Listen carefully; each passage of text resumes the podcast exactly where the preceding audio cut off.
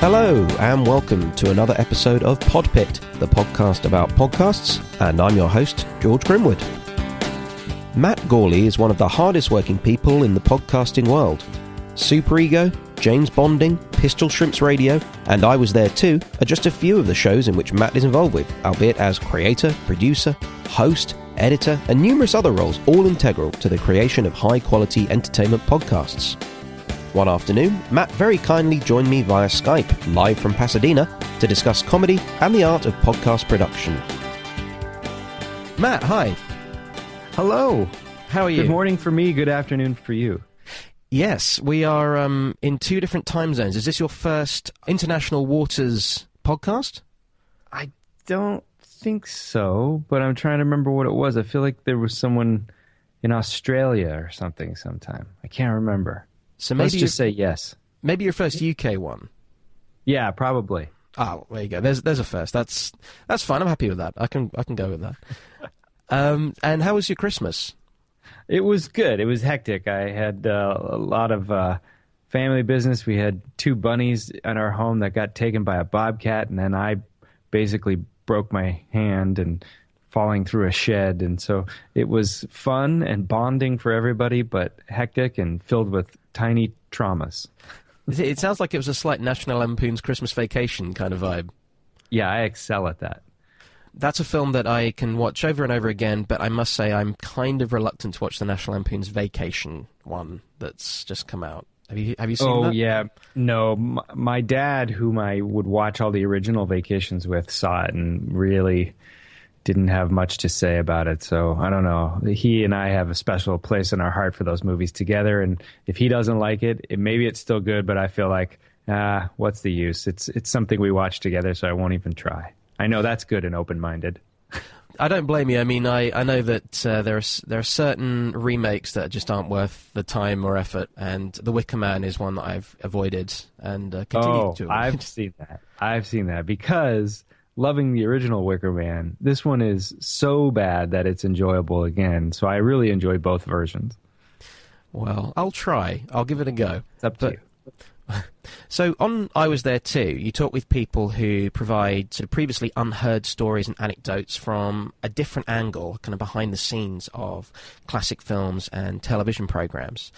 However, I was going to put forth a hypothetical scenario. If you were ever going to have a James Bonding and I Was There Too crossover, which person from which Bond film would you like to talk to?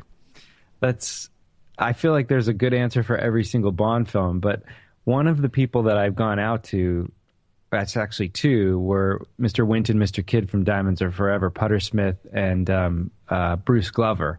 And I haven't heard back from them yet, but I've just started working with a producer who's going to help me book some guests. So I think we'll go out to them in an official capacity. I would love to have both of them because I think they're both living in LA. One of them's living very near me in Pasadena and uh, he's not typically an actor. Putter Smith, he's a jazz musician. So I thought maybe we might be able to get him, but you never know because uh, you know the, the a lot of people still aren't familiar with what podcasts even are, and so the first thing you have to get them to understand is that this show has a listener base and exists and could be something they might be interested in. Other people just simply aren't interested in talking about the fact that they may have only had a small part here and there along in their career. So it's always a toss up with what you're going to get. But that would be fun. All of the um, poker players in Casino Royale would be fun if I could do a roundtable with them, maybe even play poker while we talked. But that's pie in the sky because I think they're an international cast and it would be hard to get them all together. All on Skype. That'd be that'll do it. That's true. So you raise an interesting point there. Um, everyone I've spoken to describes a podcast differently. Uh, How would you describe a podcast to someone who had never listened to one? It's just a radio show that you can download and listen to whenever you want. In in that respect, is there a huge difference between radio and podcasting? Would you say? Yeah, two things. You can listen entirely when you want on your own device, and the programming is much more uh, focused towards your interests. So it's a lot more niche. And uh, radio shows tend to be a little bit more broad because they have to appeal to a bigger listener base that may be tuning in, and they have to they have to cast a wide net. Is where a podcast can get as specific as you want, probably too specific sometimes. And not to make you blush too early into the proceedings, but for example, Super Ego is so refreshing to hear because you wouldn't get that on radio, or certainly not over here. No, And- same here. and, and that's that's what I love about it. And I mean, also, by the way, congratulations on 10th anniversary of Yeah, Super coming up in March. Yeah. And you got a show coming up uh, to celebrate. That's right. Yeah. But it's funny you should say that because I think in some ways the way that the BBC would foster comedic talent and shows and like a lot of the TV shows from England that I ended up really enjoying had had their roots in radio. That's something we don't really have over here. And so I was always conscious of that when we were doing Super Ego that I wished that we could have a radio show to do that kind of thing. And that was still when podcasts were very small. Now you don't need them because I mean you you'll strike a bigger audience with a podcast than you ever would with radio with something that specialized. But I always remember, you know, the Mighty Boosh and everything having their outlet first being radio and being so jealous of that and loving what you guys were doing over there. And is there any particular British comedy show that you watch still or revisit at all? Well, I love the Mighty Boosh, and then you know if Monty Python is ever on TV, it's hard to turn it. Um, let's see. Oh, Garth Marenghi's Dark Place has always been a favorite of mine, and anything that those guys do, the Dean Learner show, um, and then yeah, well, I don't know how much of that was radio, but just in terms of TV, I ate those things up. I was, you know, getting bootleg DVDs back when they were first out, and uh, it's just like nothing like that was being done over here, really. Have you seen Toast of London? No, I haven't. I think I think that'll I think that'll be up your alley. It's Matt Berry who played um, I can't remember the name of the character in Garth Marenghi's Dark Place, but you and he were buddies. That one, you know the one I mean? He, Yes. Oh, yeah. His character in Dark Place, yeah, yeah, Rick Dagless. Is That's that what it was? Something like that. Yeah. yeah. Yeah. He he's got a series on Channel Four over here called Toast of London. John Hamm was in the most recent series as himself. Okay. I'm gonna get that. It's, it's And Snuffbox too. His show Snuffbox I loved too. Yeah, Snuffbox. Um, I'm I'm I'm really glad it's had a rediscovering, as it were, because I know the AV Club did a, a really nice article about it a little while ago, and suddenly the interest went up again because it kind of just faded out a little bit over here on one of the uh, upcoming Sky channels as it was at the time. But Yeah.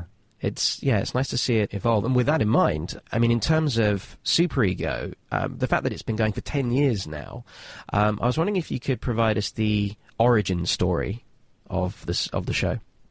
Sure. Uh, Jeremy Carter and I had been doing these video shorts for a, a online like film thing called Channel 101, which is kind of like actually was more of an online TV thing where you would submit a pilot and it would if it got chosen, it would then go to a live screening and if people liked it, they would vote for it to come back the next month. You'd see the next episode.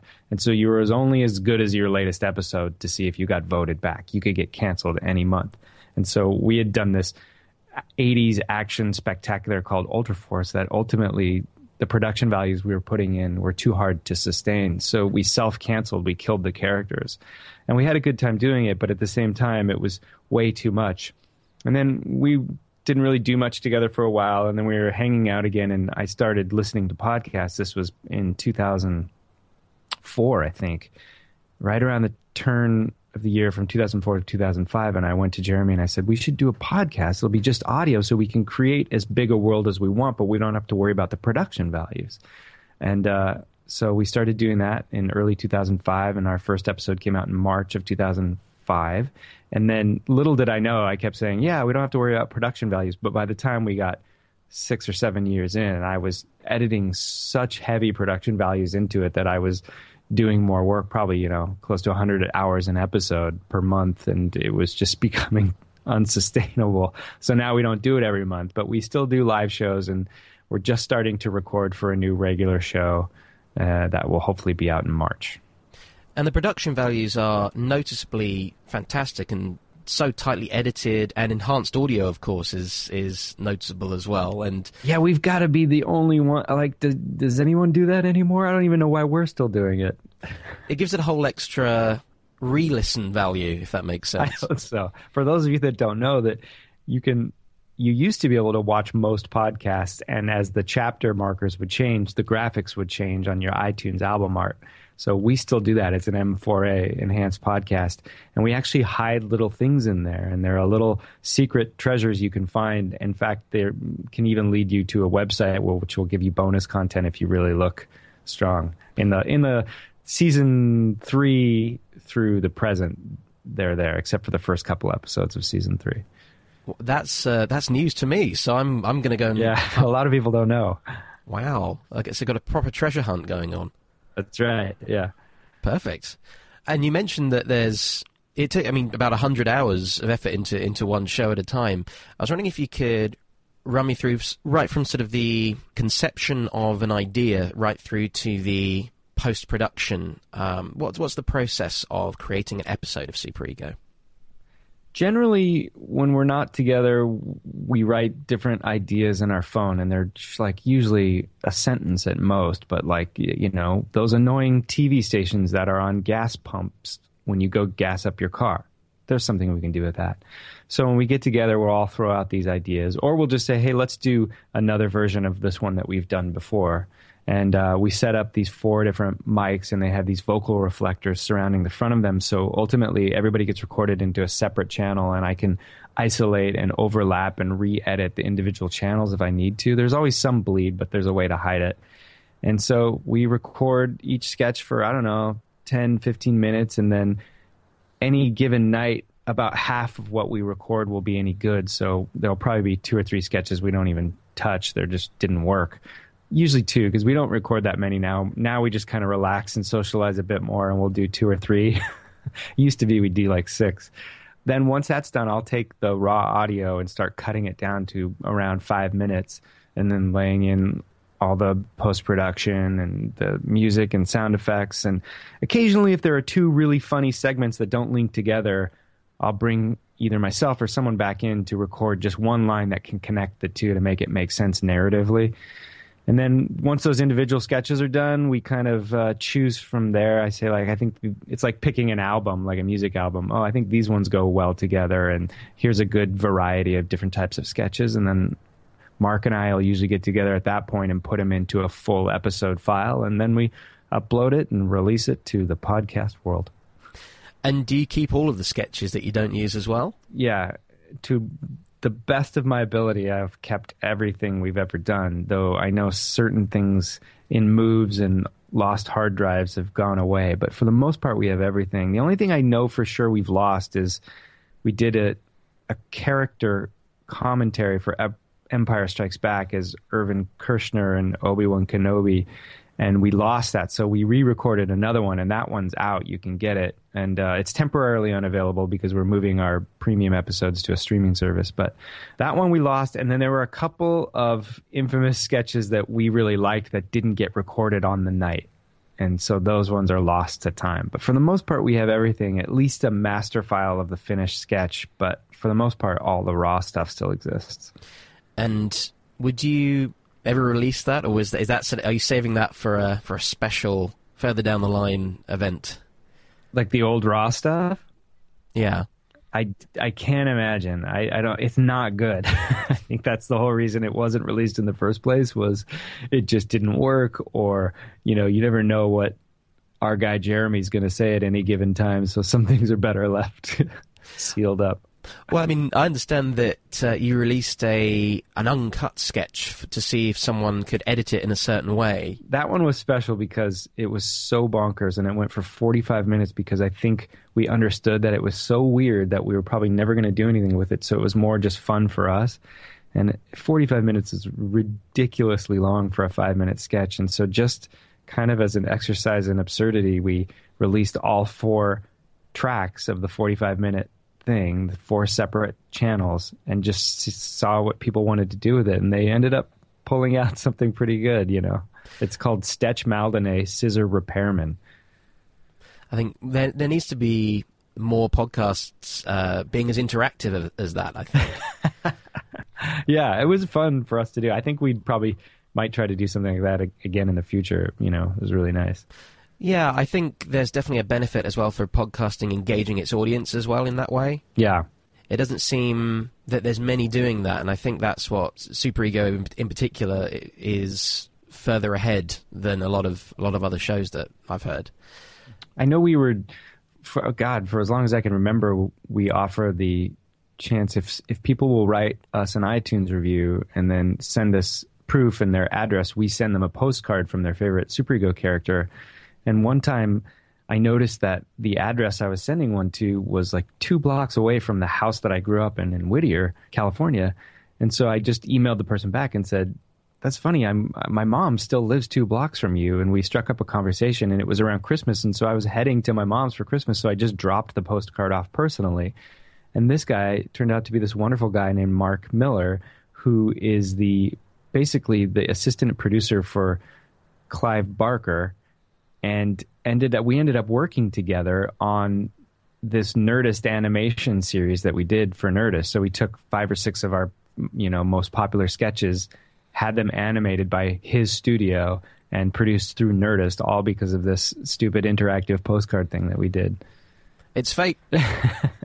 it's got to be done. I mean, I think that's what I love about that as well. Is that I about the world of podcasting is that meeting people through podcasting, either as fellow hosts or guests or just really other fans, it's so much more of a it's a very positive community. There's not really any room for negativity. Everyone's always encouraging each other and and joining joining each other as well. I mean, and and that cross section. I mean, certainly when it comes to networks as well. Um, on the west coast, you notice a lot of people are hosts on one show, they're a guest on another show, and everyone. I I think that's something that um, other mediums don't really have that intimacy. Yeah, it's really, really been a pleasant experience in terms of the listeners, and it's been incredible. I find that the more numbers we get, the occasions of people coming out of the woodwork that are a little uh, negative increases, and that's slightly disheartening, but I try to focus on the good stuff. I have to read you this one email that I got. Do you want me to? Sure, yeah.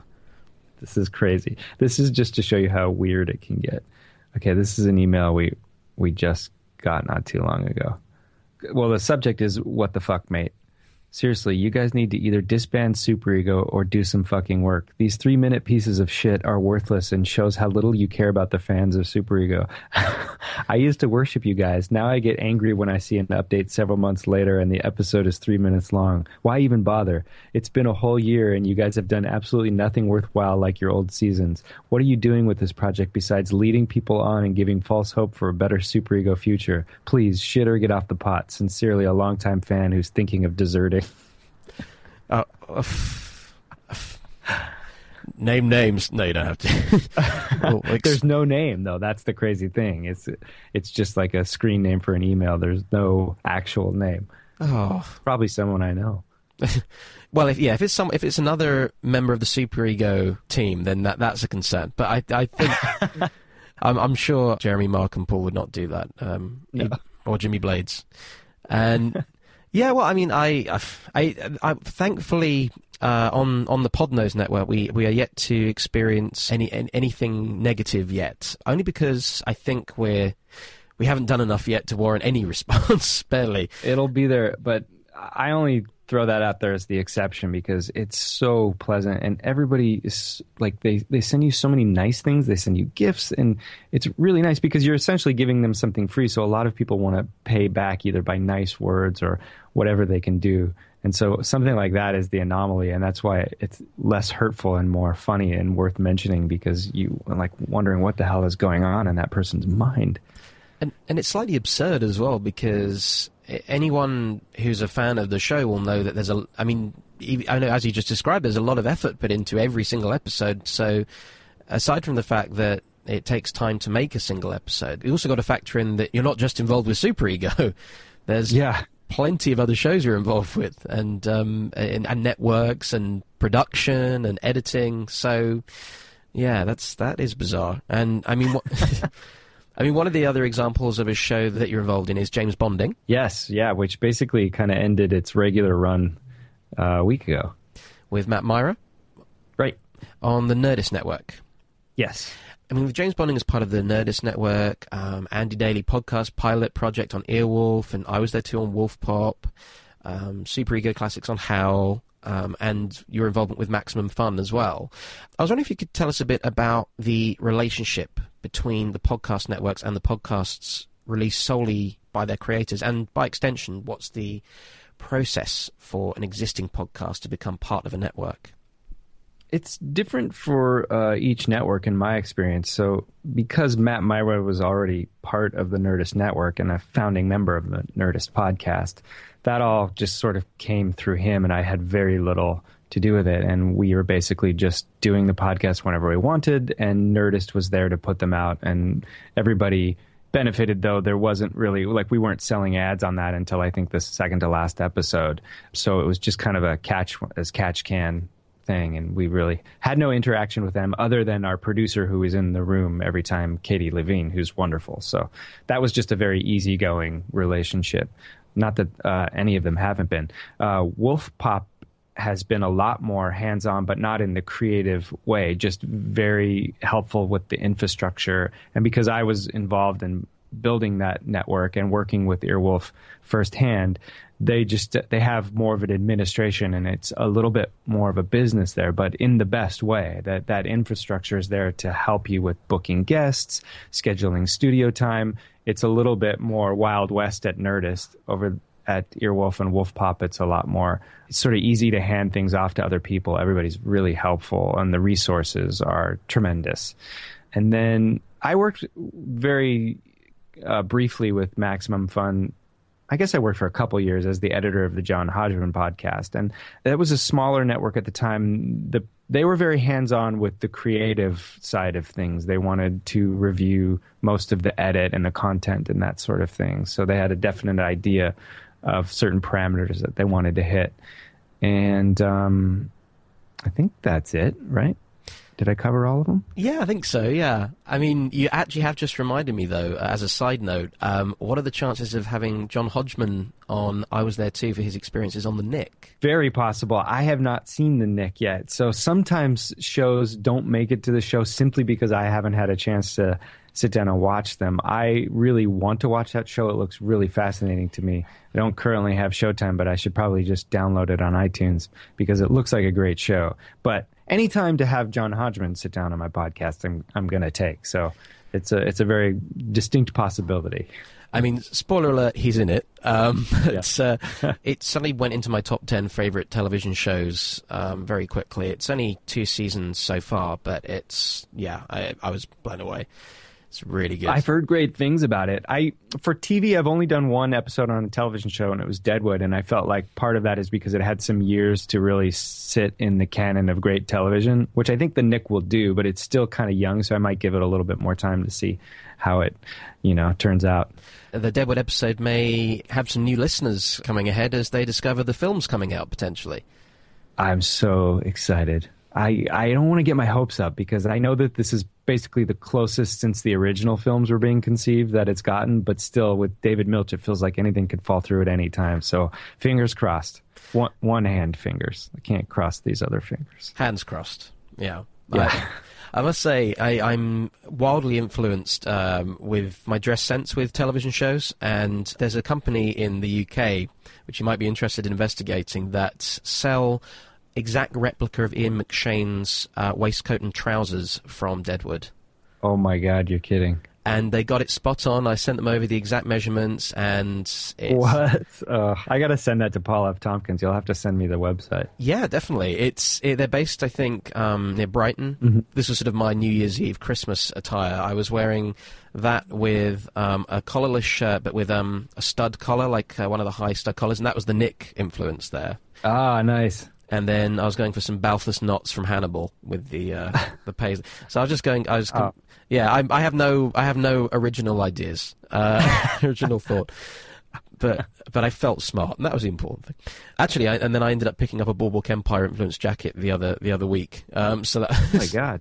But uh, I, I, think that's the thing. There's there's got something got to be said for era based uh, drama costume combinations. I agree, definitely. What's the update on your jumpsuit? It's done. It's made. Yeah. Yeah, it's I wore it for Halloween. It's fantastic. A wonderful guy named Dana James Jones made it for me, and uh, it's the the uh, powder blue terry cloth swimsuit jump jumper from Goldfinger that Sean Connery wore, and uh, it's it's both perfect and humiliating. So it really achieves its purpose. Do you find specific reasons to wear it, or are you just waiting for the right time? I Halloween was good because I w- we were busy and so I needed a last minute thing and it was just a small party we were having at our place so I didn't have to go out in public. Um, but we'll see. I, I think maybe next time I head out to Palm Springs I'll have to break it out in the pool. But God, I don't know. Just even saying that I start to get embarrassed. We'll see. And if you're in Palm Springs and you've got the window open, presumably you're going to have to put the soundtrack, one of the original, uh, the Goldfinger uh, score. Yeah. Yeah. Um, but I, I, mean, I suppose, um, I mean, that's the thing. Going back to James Bonding in, in that respect as well. I mean, it's it's an example of having a very specific focus for a podcast, but because of the international appeal of Bond, there's something thoroughly sort of accessible, enjoyable, and kind of comforting to it, and certainly to enthusiasts of of Bond. And and in terms of sort of other particular cultural elements that a certain community shares. Um, it, there's something there's something to be said for for kind of bringing that out in people. So I was wondering in that respect, not to say that James Bond is in any way niche, uh, but what's your view on the benefits of podcasting as a way of being able to focus on a very particular or niche subject matter to appeal to a certain audience? It's so great. I I think it it had to happen too because TV itself was getting so watered down to appeal to the most people possible, to get the most ratings, to sell the most advertisers. So then along comes cable, which can get a little bit more focused, and they started doing very well and kind of has really kind of, I don't know what it's like in the UK, but here it's basically ruined the quality of broadcast television. They they just can't do anything worth a damn because it's so watered down. And um, cable really focuses. And so podcast has done the same thing to radio that cable has done to television. And uh, especially for a generation like ours, whether it's millennials or Generation Xers, we are a nerd culture. We have fan properties, we have franchises, and you know that's being embraced to such an extreme that it, the good and the bad comes with that. I mean, it's it can be a little overwhelming at times, but at the same time, just having an outlet where you get to discuss something so specific, like the Gilmore Guys podcast, just about the show Gilmore Girls, is such a wonderful thing because I think the best ones are the ones that really focus in on the subject, but also don't take it too seriously. If you take it too seriously, you, you lose a little bit of the point. I mean, you got to have some fun with it. Same thing with what we do on James Bonding. We're just as ready to celebrate some of the weaknesses of that franchise and laugh at them. And we we're not criticizing them necessarily. We're just laughing at the absurdities and some of the crazy choices of another era. And that's worth talking about. And nobody's really a professional critic. We're just celebrating it and laughing at the foibles at the same time. And I think that's what makes for the best focused podcast. I've been enjoying not just James Bonding, but also Matt Meyer and Kevin Smith's Frasier uh, podcast yeah. as, as, another example of that. And what I like about both podcasts is that you can you can practically watch them as commentaries almost with the films or television programs. Right. And yeah. of course, you mentioned the Empire Strikes Back commentary. I was wondering if you had any plans for any future commentary specific podcasts. We've already done one, and it will come out sometime this year. It's Alien with uh, H.R. Giger, John Hurt, and Ridley Scott doing commentary, and that's done by myself, Paul F. Tompkins, and Mark McConville. I can't wait. I think that's going to be. I, I, like the fact that as well that you haven't just got Super Ego commentaries. You've now also got Super Ego involved in uh, novel adaptations, essentially as well. that's right. Yeah, very loosely. We have Super Ego Forgotten Classics on the Howl FM network, which is basically the Netflix for podcasts. You can pay a monthly subscription and get so many wonderful shows. I'm not saying that as part of it. There are really stuff that couldn't exist in a large scale as a free podcast because they're limited run and very focused and select things. And so we do a show called Forgotten Classics where we take a novel that we have never read and improvise it long form, what we think it could be or would be. I would say we we try to make it what it what it is, but it always goes off the rails. But we do start thinking like, I bet it's this. Let's do it. We don't talk much beforehand, but we we sort of put it in the era that we think it is, in the place that we think it is, and we're given a list of the character names, the first line and the last line of the novel, and that's it. We have to make up the rest and see how close we get. I like the fact that you also keep the behind the scenes part as well in as a, as an extra because it's nice to see you guys react directly to what you've just been performing. That's right. Yeah, we do a little piece afterwards where we read the Wikipedia plot synopsis and we get our reactions to how close or how far we were from the original story. And have you got any episodes already recorded waiting to go or are you waiting to do sort of another season? No, but we yeah, I think we have every intention to do more. We haven't yet because that one because it's so long form takes a lot in post production and it was too much for me to take on so I tend to direct the sessions, and then James Bladen does most of the editing, though I do a, a little bit of polishing. He does the amazing brunt of the work, and he's very busy. He works as a music editor, so that one is basically now whenever we can get it in, as everything is with Super Ego. And having been involved with uh, both improvisational comedy, uh, discussion, general discussion as well. And that brings me on to Pistol Shrimps Radio, which is a perfect example of what field reporting comedy should be. And aside from the fact that, of course, you're commentating on a on a live event, so you don't know what's going to happen as much. We don't. We don't know what's going to happen either. But also, it's the fact that you're not necessarily as big of a fan of basketball as, say, a basketball commentator would be. I'm not a fan of basketball at all until I started doing this podcast, and then I'm a huge fan of this team and the games that they play. Your listeners must be saying like, "How could he possibly be doing another podcast?" But this this is the last one, so just for now that I do. For now, yeah. Uh, I find it really fun. It's the podcast of all the podcasts I do. It requires the least amount of work, so in that sense, it's very liberating and very free. And Mark and I, right from the outset, basically said there are no rules on this one. There's no format. We just do what we want to do. And even along the way, we've thought, oh, should we change this because we've gotten feedback on that? And we've kind of said, like, no, on this one, let's just do what we want to do. That's the whole point, and not second guess ourselves. Because honestly, we're like, who's going to listen to this in the first place? And then now that some people are, there is this thing of like, oh, do we do a feedback loop where we, you know, now take that into account and we're trying our best just to do what we want to do. Devil, the you know, be damned. I suppose also it has the benefit of the fact that you're you base it around the season of of the of Pistol Shrimps, so it adheres to whenever a game's on, you can go and do the show.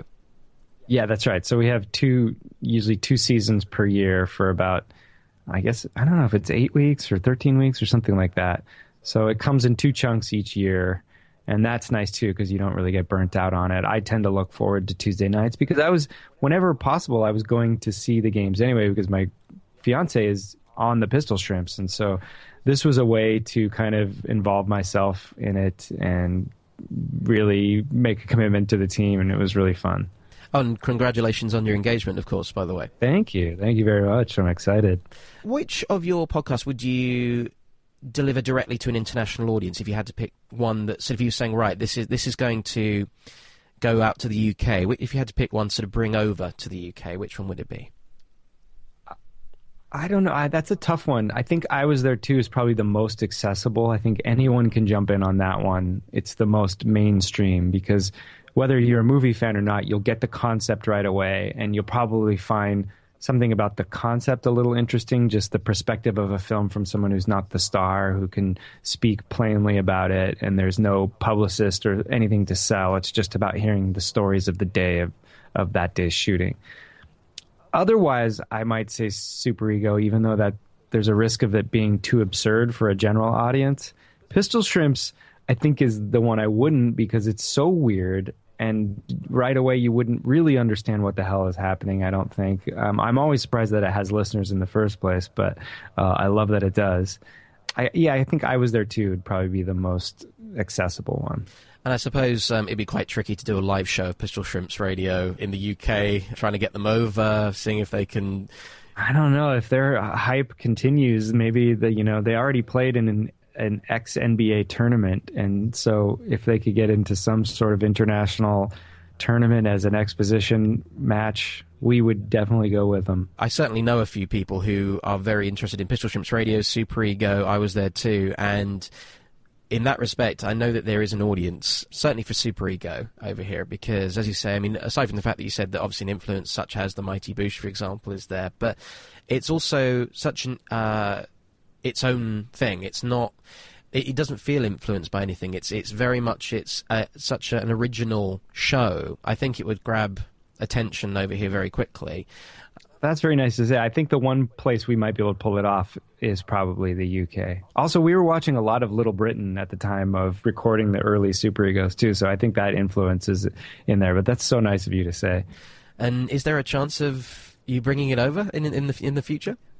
It could. There could be. Uh, in fact, I just got a tweet from someone today. From what, if I remember correctly, said they wanted my email for a London podcast festival.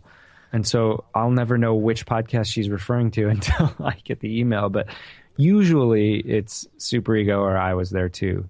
So I I love London and any opportunity to go over there, I would jump at the chance. I've been there a few times and I just I just love it. I have someone here that wants to say hello. Oh, a cameo appearance. Come on. Come on. Margot. Come on. She won't come all the way up here. Never mind. I'd I'd bring I'd bring one of my cats up, but they're uh, well, I think one's passed out, blending in with the rug downstairs, and the other one is uh, I think we're just running about um, because we they got catnip for Christmas. Oh yeah, so did Margot. It was big day. Yeah, I, and of course um, Margot made a, a, a cameo appearance on Drunk History with you, if I'm not mistaken. Is that right? She did the first time. Yeah, she sure did. Yeah, she she was the star. Uh, we we that's actually Drunk History is one of those shows that they've adapted over here, and I haven't seen any of the UK version yet. But um, I, that's right, I heard about that. Am I right in saying you recently appeared as Ian in Fleming in a Drunk History?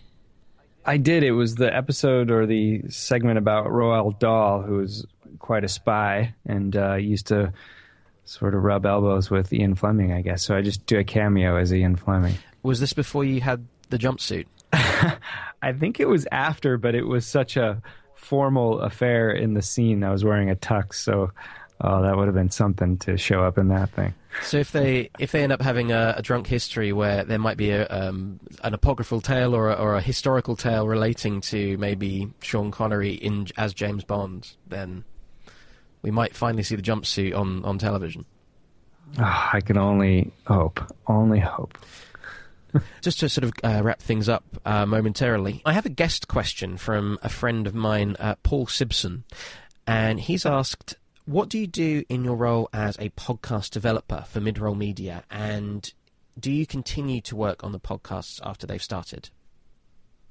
Uh, I don't work on them that much after they've started. There's a head of content uh, for Earwolf that does a lot of that work, and a few producers who are really wonderful. I love working with them. Everybody at Earwolf is really pleasant to work with. I do a weekly call and check in, and then we'll work with specific podcasts. So I listen to a lot of the new stuff that's coming in and give my feedback on it before it becomes a regular show. But we don't try to pry too hard on the creative side of things. We we try to start with either if the shows already exist, we are confident that they're good in the first place, so they don't need much meddling, or if the shows don't exist, we hope and you know know we're working with someone that will put together a good product. So it's more about helping come up with ideas. It's not saying no, this do this, do this, do this. Um, it's just kind of like a not quite brainstorming, but just uh, spitballing sort of thing of like, well, what about this option? What about this option? How is this one choice going to help this next segment you know how can they inform each other and that sort of thing. So i'm kind of a consultant in a way where i pop in when needed and help out whenever needed and kind of am there for even some some random things like a podcast may need oh this little thing needs a, a bit of inspiration. So let me listen to it and see what I think, and it's it's a vague at times, and then very specific at times if we're developing a lot, um, and so I kind of come and go a bit. If you're going to leave our listeners with some parting advice, if they wanted to get involved in the world of podcasting as a host or behind the scenes of a podcast, what would be your advice?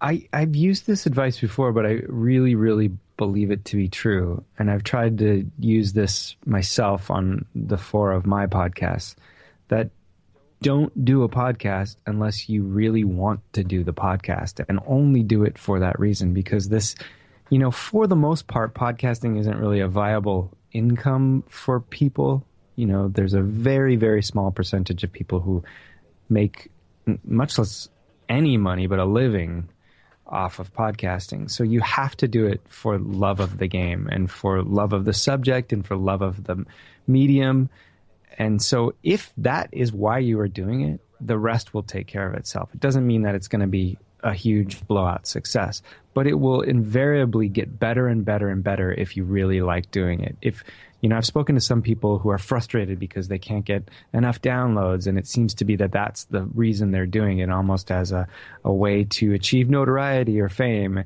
And I don't think that that's what podcasting is for. Because also, what's funny is even if you get to a certain level in the podcasting world, you're still just in the podcasting world. It's not a mainstream world yet. Maybe it will be someday, but it shouldn't be the reason you're doing it. Do it because you have something you really want to either discuss or focus or feature and just find the enjoyment in it. Find the fun. Find a way to make the fun. Even the technical side that can be like really uh, just boring and tedious sometimes, and that was the hardest part for me. But I, I, was always aware that the the miserable part of the technical side of thing was in support of something that I really, really loved doing, and I think that that makes a show really fun to listen to. Fun is infectious, so if you hear people laughing or having a good time or super interested in what they're talking about, it naturally makes you more interested in it, even if it's a subject matter you don't care that much about.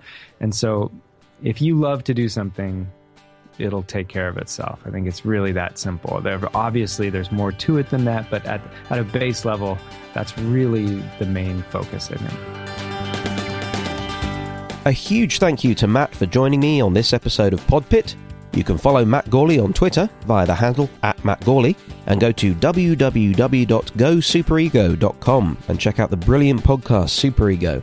And if you're lucky enough to be in Los Angeles, do not miss the chance to go and see Super Ego perform live Matt Gourley, Mark McConville, Jeremy Carter, and Paul F. Tompkins will be celebrating the 10 year anniversary of Super Ego Live at Largo on North La Cienega Boulevard on Saturday, the 5th of March. And as of the time of this recording, tickets are still available online.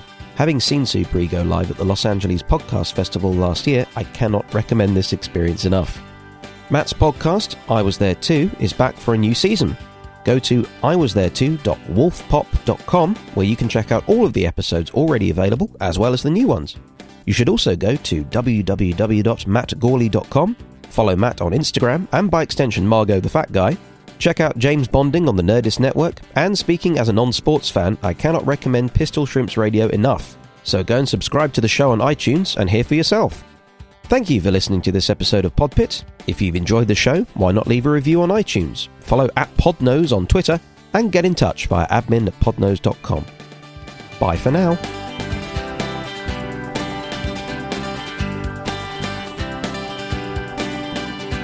You've been listening to an episode of Podpit, the podcast about podcasts, hosted and produced by George Grimwood, edited by Martin Fenton.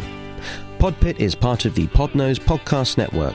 You can visit us online at www.podnose.com and you can get in touch via admin at podnose.com.